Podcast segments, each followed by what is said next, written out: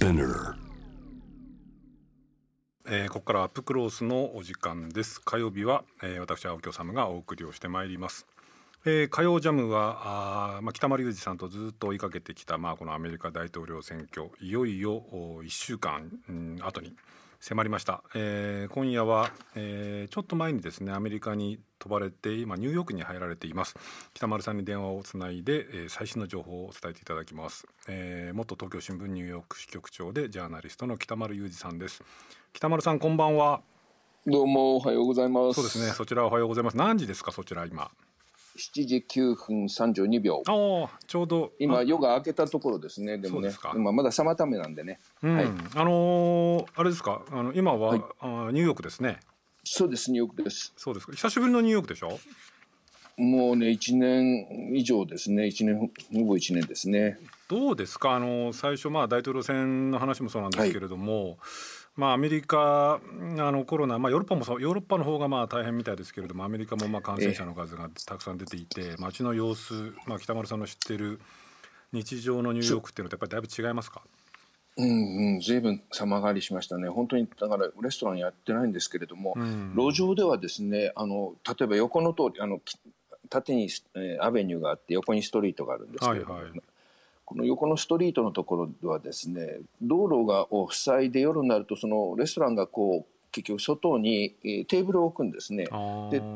でにぎわってはいるんですけどもでもレストランの中には25%しか入れないうんというような感じでですね、うん。いろんなところ例えばですねえー街中で、うんその車は多いんだけれどもこれは何かというとやっぱり地下鉄とかバスとか乗りたくない人たちがみんな車で通勤してたりするんですね。あーじゃあ混んでるわけですね。でうんタクシーやなんかがやっぱりレイエローキャブが少ないですね。ただ、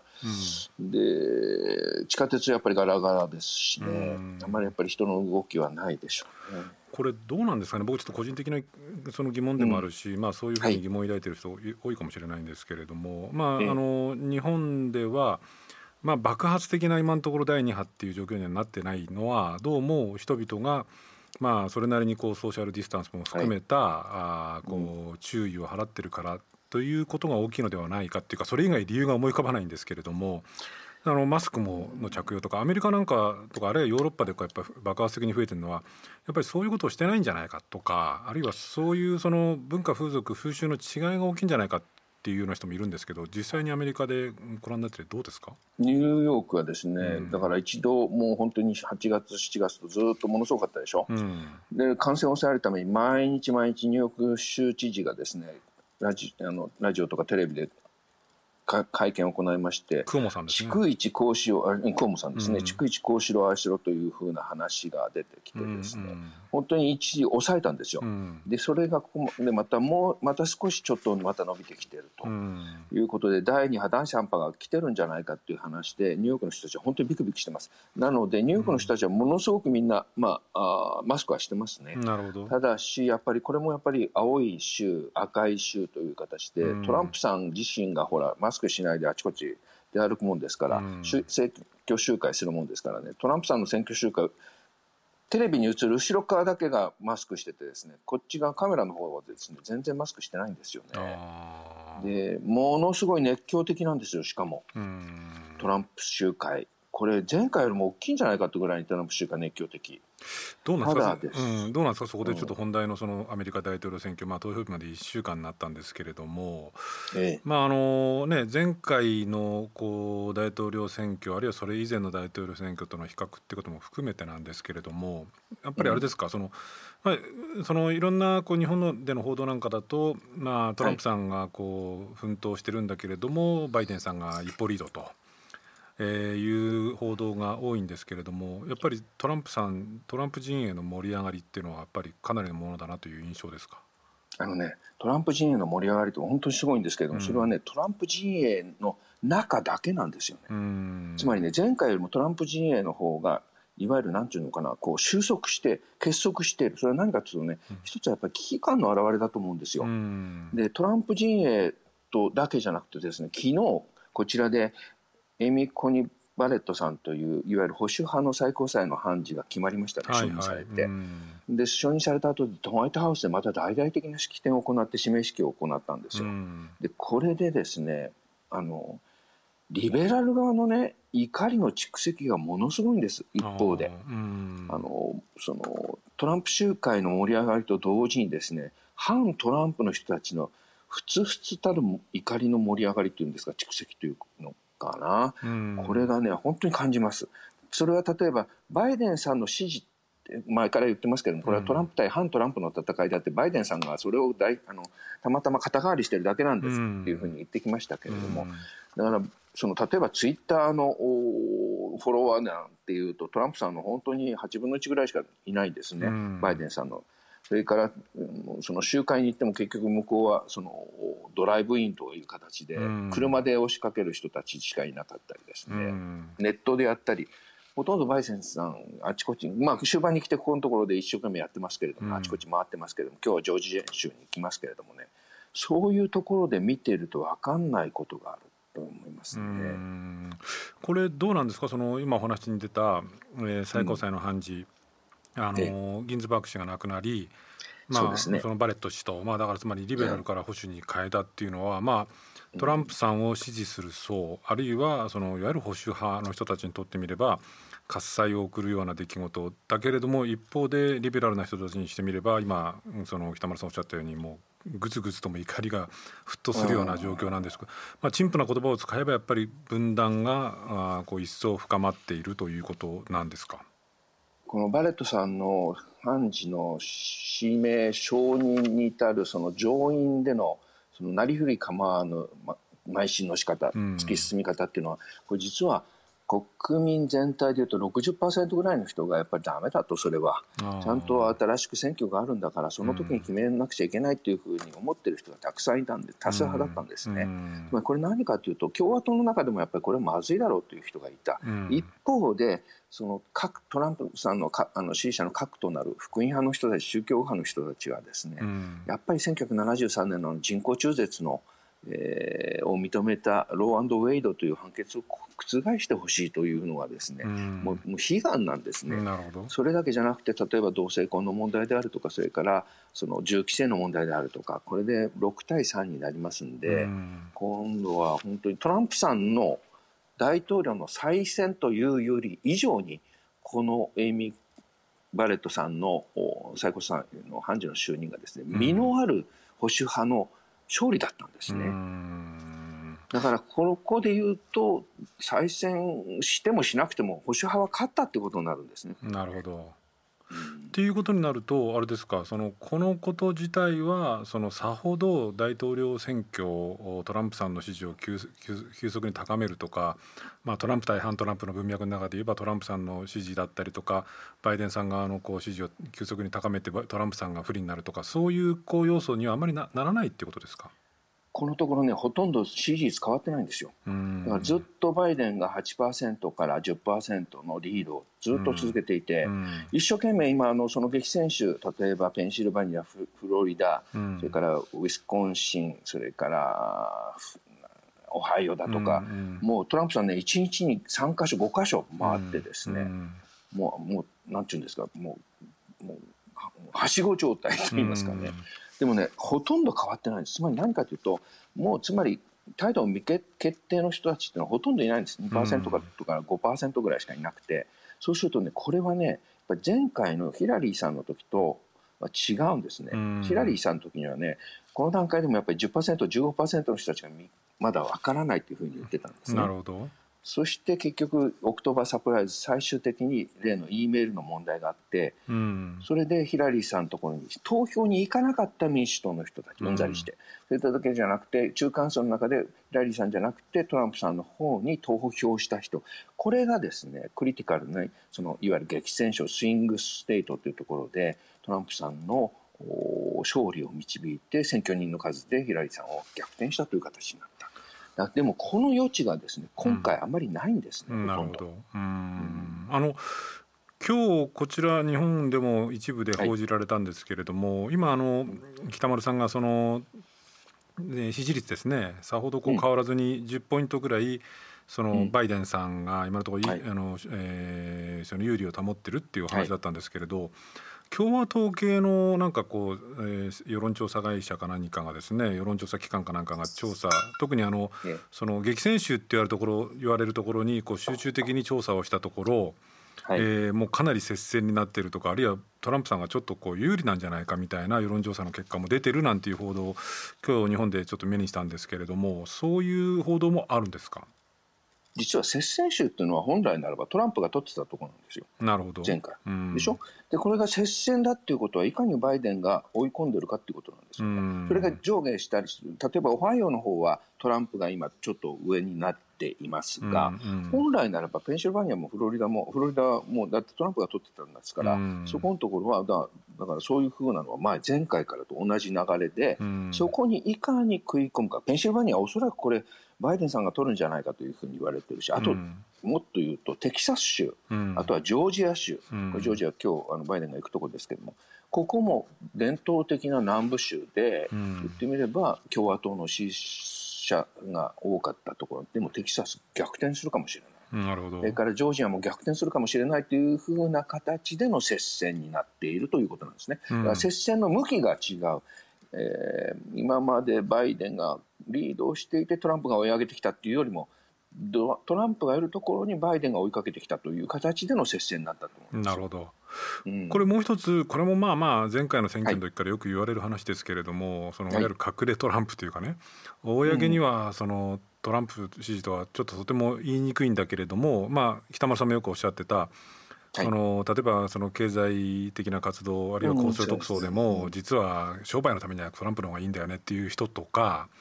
あるいはそのこうメディアが比較的こうトランプ政権にはまあフォックスなどを除いて厳しい姿勢を取っていることがあって。まあ、そういうメディアなんかのやってる世論調査ではさすがトランプと支持とは言いにくいみたいなところもあるとか、そういうのいわゆる隠れトランプっていうのがいたんじゃいるんじゃないかなんていう報道もまああちこちで目にするんですけどもこの辺りまあなかなか難しいところでしょうけども北丸さんどんなふうにご覧になってます？僕ねそれで今回いろんな人に話を聞いてっていうのはつまり4年前に話を聞いたつまりトランプ支持のニューヨークにもたくさんいますんで、その経済界の人だとかそれから会見者の人だとか、そういう人たちと話をしてきたんですけれども今回は結構うんざりしてる人が多いですね、多かったですね。あの、うん、ここまでひどいとは思わなかった。と、あの時はやったけれど、うん、ここまでひどいとは思わなかった。例えば、まあ、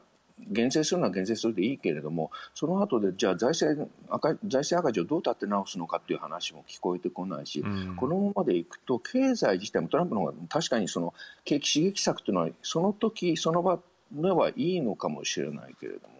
目先のことしか考えないので次はどうなるかそのうちにきっと経済そのものがおかしくなってしまうんじゃない。か例えばあの中国との貿易戦争だって方がついてないということで、そこのところで逡巡している人といやもう完璧にトランプはもうや今回は嫌だという人とこういうふうな形で現れている。この微妙な差がですね、その全米的にももし広がるんだとすればいずれにしても例えば今8%だと、うん、えー、支持率がさが8%だということになるとね今回今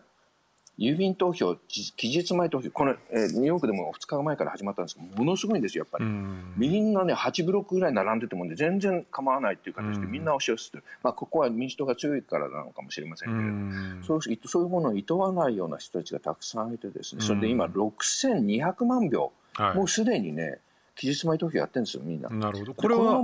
あれですか、うん、その従来のあの大統領選挙としては期日前投票は多いペースなんですか？ものすごく多いです。あそうですか。前回だって4000万票もいかなかったですからね。で、それでですね、で、これこのままいくと、ひょっとしたら3日のその当日の投票やなんかやるとですね、うん、1億5000万人が、つまり投票率でいうと65%ぐらいの人、これね、1903年ぐらいから取った統計で一番なんですね。なるほど。その人たちが押しかけるだろうというふうそのぐらいの盛り上がりはもあって、そうするとですね、8%の差っていうと、バイデンさんがね、総得票数で1000万票ぐらい多いっていう形も、この間はヒラリー・クリントンが300万票多かった、うん、それでも負けた、はい、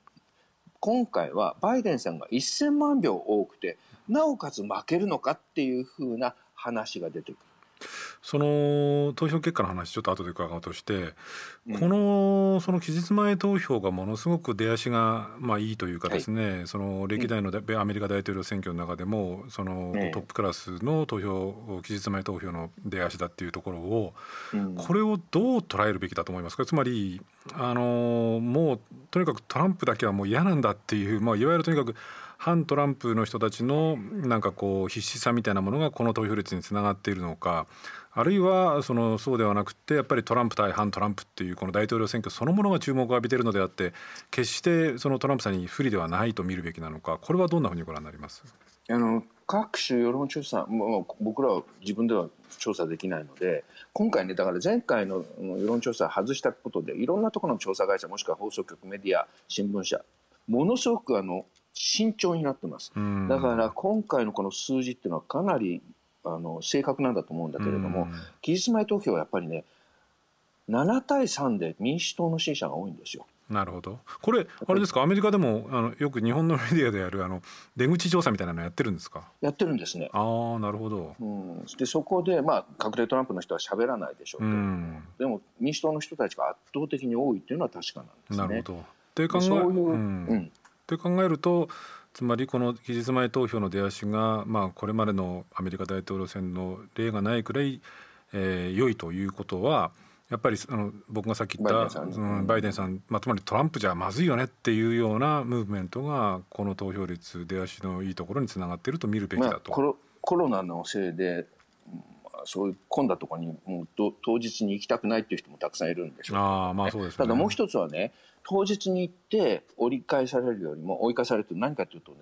あのトランプ・ジュニアが5万人の Army for Trump という人たちをリクルートしてですね、まあ、もしくは警備会社の人たちをリクルートしてですね当日選挙投票日の当日に各地域でですね、監視団を送ろうと不正がないようにって言いながら、実はそれが不正のもとになってつまりその人たちの圧力によってマイノリティの人たちがですね身分証明書を見せるお前は誰だっていう形で銃を持ってですねこう圧迫されるんですね。なるほど。それによって嫌で投票妨害っていうんですけどもそれがずっと1980年代から続いてるんですよ。でそういうものがですね行われるんでそれでもう期日前投票に行っちゃえと。そうすればそういう妨害もないし例えば並んでいても、またそれでダメだったらまた翌日行けばいいんだっていうことで随分それで期日前投票にその民主党の、えー、つまり本来ならばその監視団によって押し返されるような人たちが一生懸命習ってるっていう傾向もあるみたいです。うんなるほど。あのスタッフがボンジョビをかけてくれたんですが、あのー、ご存知の方いらっしゃるかもしれませんけども、えー、今回大統領選挙でバイデンさんの支持を、はい、明確にしてなんかボンジョビさんがあれですね、えー、集会で、えー、はい、曲を歌ってるということですよね。あのね、芸能界ね、みんな共和党じゃなくて民主党なんですよ。そうですか。誰も、みんなそうなんです。うん、誰、それでトランプの集会で、うん、みんな例えばあいろんな曲かけるとしてもですね、かけるとみんな俺の曲かけるなっていうぐらいなんですよ。うん、ただし、芸能界がどうだ、映画界がどうだって言っても、ほとんど有権者の人たちはそれに影響されません。なるほどね。うん。でね、えー、その後半のまずその、まあ、本題っていうかなんですけれどもこれジェイミーであのランブリンマンさんからこうこんな、えー、はい、質問が来てるんですけれども、はい、トランプが選挙に負けてもそれを認めず偽り続けるのではと言われていますがそんなことが本当にできるのでしょうかという質問なんですね。で実際にでもそうなるんじゃないかっていう報道がこれは日本でもこう盛んにされてるんですけれども北村さんこの辺の前からずっと前からずっと言ってましたよね。どうどうなんですかこれ。だからトランプは勝たないけれど負けないっていう道があるんだっていうことで何かというとですね、まあ、だから結局その私は自分で調べることができないのでこちらのそのいろんな世論調査を分析するしかないんだけれども、つまり1000万票の先ほど言った総得票数で1000万票上回るかもしれない、まあ、800万票、500万票かもしれません、それでもバイデンが負けるとしたら、実はこれ大変なことをまたそのいわゆるトランプ側の暴力集団の話だけじゃなくてね例えばほら、ウルヴァリンだとかプラウドボーイズだとかっていう話があるんだけれども。でも民主党側の人たちもやっぱりね今銃買ってるんですよね。なるほど。ね、そうやって、えー、もう大変なことになるだろうということになってそれ何かというと、結局あの期日前投票というのが今、6000、こんなにたくさん数えたことがないんですよ、各州。で、ニューヨーク州の場合は初めて今回、歴史上初めて期日前投票をやってるのね。うん、そうすると、数え方やなんかに関して不慣れなもんだから、うん、11月3日のうちに開票出てこないんじゃないか。例えばフロリダはもうすでに、あの、もうすでに数えていいんです。でも州ごとによって違ってて、ペンシルバニアはその日じゃない、その日にならないと開けてもいけないんですよ。なるほど。だから、そうすると、こうやって一番最初に期日前投票で民主党の票が出てくるでしょ、うん、そうするとね期同日の投票のやつから開票しますんで、うん、その当日のやつがまず共和党の人たちに偏る民主党の人たちをもうすでに入れちゃってるから、うん、で当日の開票をやってるうちにトランプさんの票がどんどんどんどん空いて、うん、トランプ有利となって、でそのうちにバイデンが追い上げてくるという形になるとトランプはそこでやっぱりほらこれいかさまだっていうふうに宣言して、もう投票数えあの期日前投票数えるのはやめろと郵便投票数えるのやめろというふうに宣言をしちゃって、大統領令でそれやっちゃったりするかもしれない。そんなことそんなことできるできるんですか？あのトランプは今までそんなことやるのっていうことやってきたでしょ。そうか。そうなんですよ。でできるんですそしてそれが。これでそうするとでも United State だなと今改めて思ったんですけど州によってその期日前投票をもう早めにこう開票していくこともできるしそうじゃなくてできないんだって言ってる、まあ、州によってとにかく全然その全然っていうか違うわけですね。違うんです違うんです。なるほど。うん、だからそこの段階でトランプが例えば自分がまだの票が出てる時に勝利宣言しちゃうんですよ。うん、そうするともしくは例えば FOX ニュースだとかが言っちゃうとかね、うんうん、そういうふうになると混乱しますね。混乱したらどうなるかというと結局裁判闘争になるでしょ、うん、裁判闘争になると結局昨日決めたエイミー・コバレットさんあたりが、うん、あの鍵を握って6対3で保守派でトランプ支持という形になるかもしれない。うん、そうするとバイデンさんは例えば投票で勝っててもえー、トランプが負けないということになるかもしれない。そうなるそうなると結果が要するにはっきりとしないまんまずるずるとその裁判闘争になっていって、えー、場合によっては年明けぐらいまでこう引きずっちゃうっていうことですか。はい。うん。これそれだけじゃなくて、うん、どうぞ。会員の段会員が介入して、うん、そうすると、まあ、両方ともその数えられないという話になった時に会員が介入すると、この会員のえー、投票になるんです。下院は例えば、うん、今民主党が多いんだけれども、うん、それは議員の数が多いだけであって実はその場合の投票っていうのは州ごとに1人なんですよ。なるほど。だ州でどちらの人たちがいるかというと、うん、州の数でいうと下院はやっぱり今50州あるんだけど26州が共和党なんですね。なるほど。そうするとトランプさんが勝ちでしょ。これだから整理するとえーそのまあ、可能性としてはその、まあ、接戦なのか接戦若干接戦じゃなくてもトランプさんはとにかく負けたと言わずに場合によっては勝利宣言したりとかその開票妨害みたいなことをするかもしれないと。でそうなってくると一つは、その連邦最高裁でのその、こう判あの判断っていうのはどうなるかっていう問題になる可能性があるのとそれでも決着つかない場合は最終的にはアメリカの下院での選挙になると。なるかもしれない。選挙とか投票ですね、うん、でその投票っていうのが北村さんおっしゃったようにまあ、民主党が多いんだけど州ごとなので、うん、えー、その下院での選挙とか投票になればこれは今のところトランプさんが勝ってしまうと。そう。っていう形。っていうことになる可能性もあるんですか？そうなんです。あるんです。でもそんなのだからアメリカの歴史上でもないでしょうそんなの。そんなことになったことは。ないです。ありませんよそんなこと。だからその段階で先ほど言ったリベラル側の怒りの蓄積があったとしたら、その時に本当に街に繰り出すのは、いわゆるブラック・ライブズ・マターの数倍の人たちが街に繰り出して、内戦状態に陥るかもしれないという形なんです、ね、まあだから先ほどその北村さんおっしゃってましたけれどもトランプさんを、熱狂的に支持する、まあ、いわゆるこう極っていうか、まあ、そのグループと同じミリシアですね。そうですよね、うん、との一方でその民主党の人たちなんかも結構まあこう銃なんかを購入していると。いうと本当にそのこう選、えー、投票とか、まあ、投票日のあと、まあ、その新しい大統領がまあ決まるまでの混乱の中でアメリカでまあ、内戦って言っていいのかどうか分かんないですけれどもかなりの混乱を、うん、騒乱が起こるんですよね。ただねこれ例えば地滑り的にバイデンが明らかに勝っていたら、これは大丈夫ですね。あとペンシルバニアとかフロリダを取ったら、これもまたやっぱり大丈夫でしょうね。それは要するにですね、ねその選挙人っていうかの数が圧倒的に多いところで、バイデンさんがポンポン取っていって、もう、ある種の圧勝という形になれば、そうはならないだろうと。でもう一つはね、FOX ニュースなんですよ、やっぱり。FOX ニュースが責任があると、FOX ニュースにですね、実はディシジョンルームっていうのがあって、選挙のです、ディシジョン、あの決定室っていうのがあって、選挙の結果をですね、ここはこうだ、あれは、これね、結構割とあの、あの FOX といえども、割とこれ中立なんです。まあそれはそうです、ね、唯一その、うん、唯一トランプに立てつくようなところなんですけれども、そこがえー、結局きちんとここは負けたんだというふうに報道すれば、うん、これはまた違う。してあのフォックスのニュースのルパート・マドックなんていうのはですね、はい、実はもうバイデンがランドスライド地滑り的に勝つだろうというふうには言ってるんですよね。うん。でこの間ね、うん、まあ、そちらでいろいろ、まあ、あのテレビやなんかで面白おかしくやってるかもしれないけどね、ハンター・バイデン、は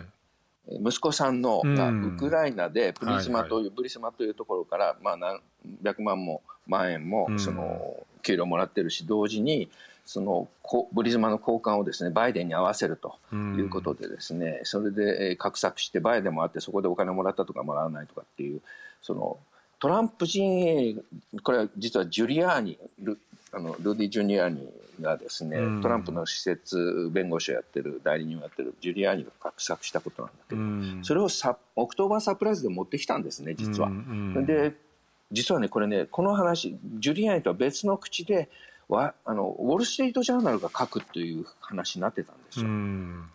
でこれはだからその陰謀論なんだけれども、この話をウォール・ストリート・ジャーナルは実は10月の初めに入手してでトランプ陣営の人たちと会って取材もして、結局19日に書くつまり第2回の22日の討論会の前にそれをぶつけるつもりでいたんです、はい、トランプ陣営は。ところがウォール・ストリート・ジャーナルはやめたんです、うん、あのとても裏取れない。でも必ずジュリアーニ側でニューヨーク・ポストが書いた。14日にですね。じゃああの情報はそのニューヨーク・ポストが書いたその記事のもともとはこれウォール・ストリートタあのジャーナルで書かせようと。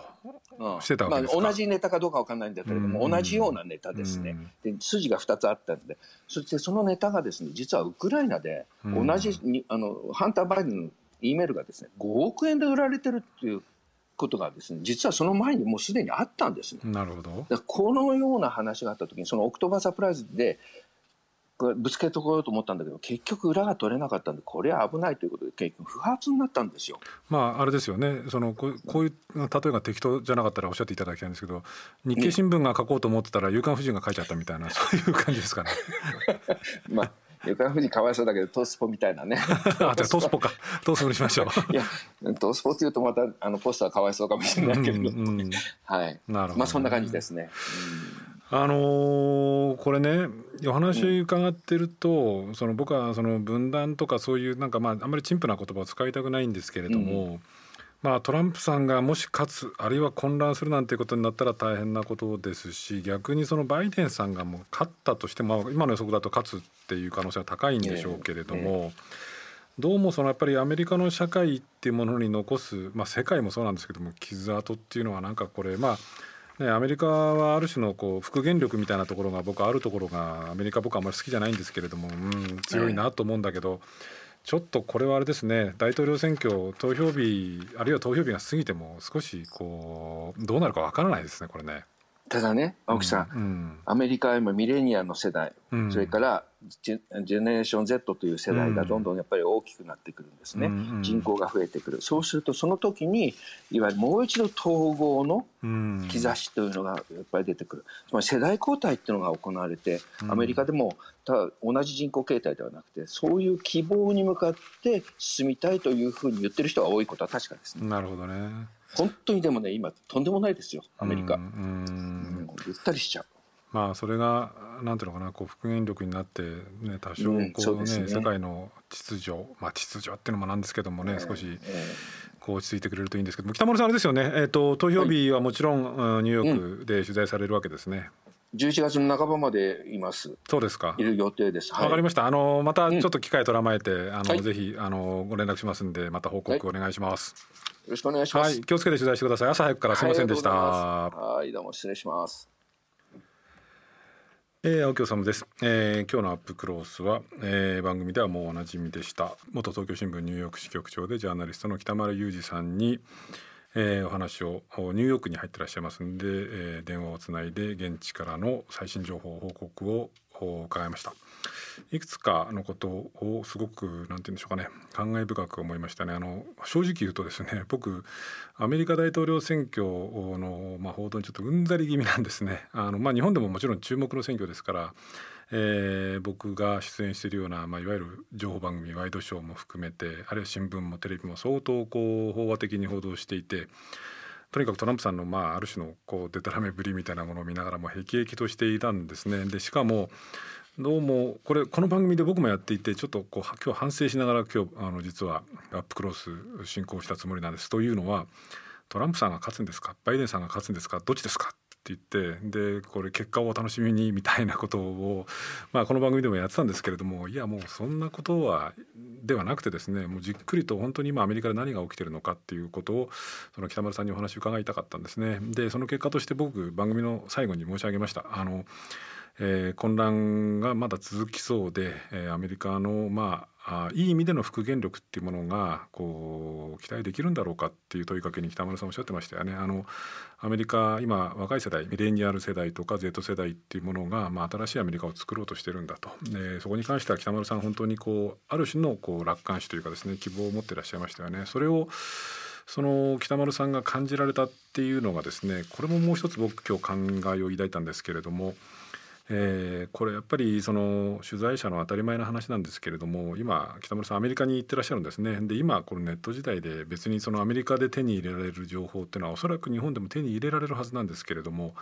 えー、1年ぶりに北村さん、まあ、こう2週間の隔離っていうものを受けながらアメリカに入って、えー、現地の土を踏んで現地の街のですね雰囲気、えー、風匂いをこう胸に嗅ぎながらというかですね胸に吸い込みながらこう取材をしているっていうことの、まあ、臨場感みたいなものを感じてきましたですよね。あのこれ僕らの仕事の、まあ、一番肝心な部分ですし、まあ、別に取材とか僕らの仕事に限らないんでしょうけれどもやっぱり現地に入ってこう現地の匂いを嗅ぐっていうことの大切さっていうものも今日痛感させられました。あのー、これ、え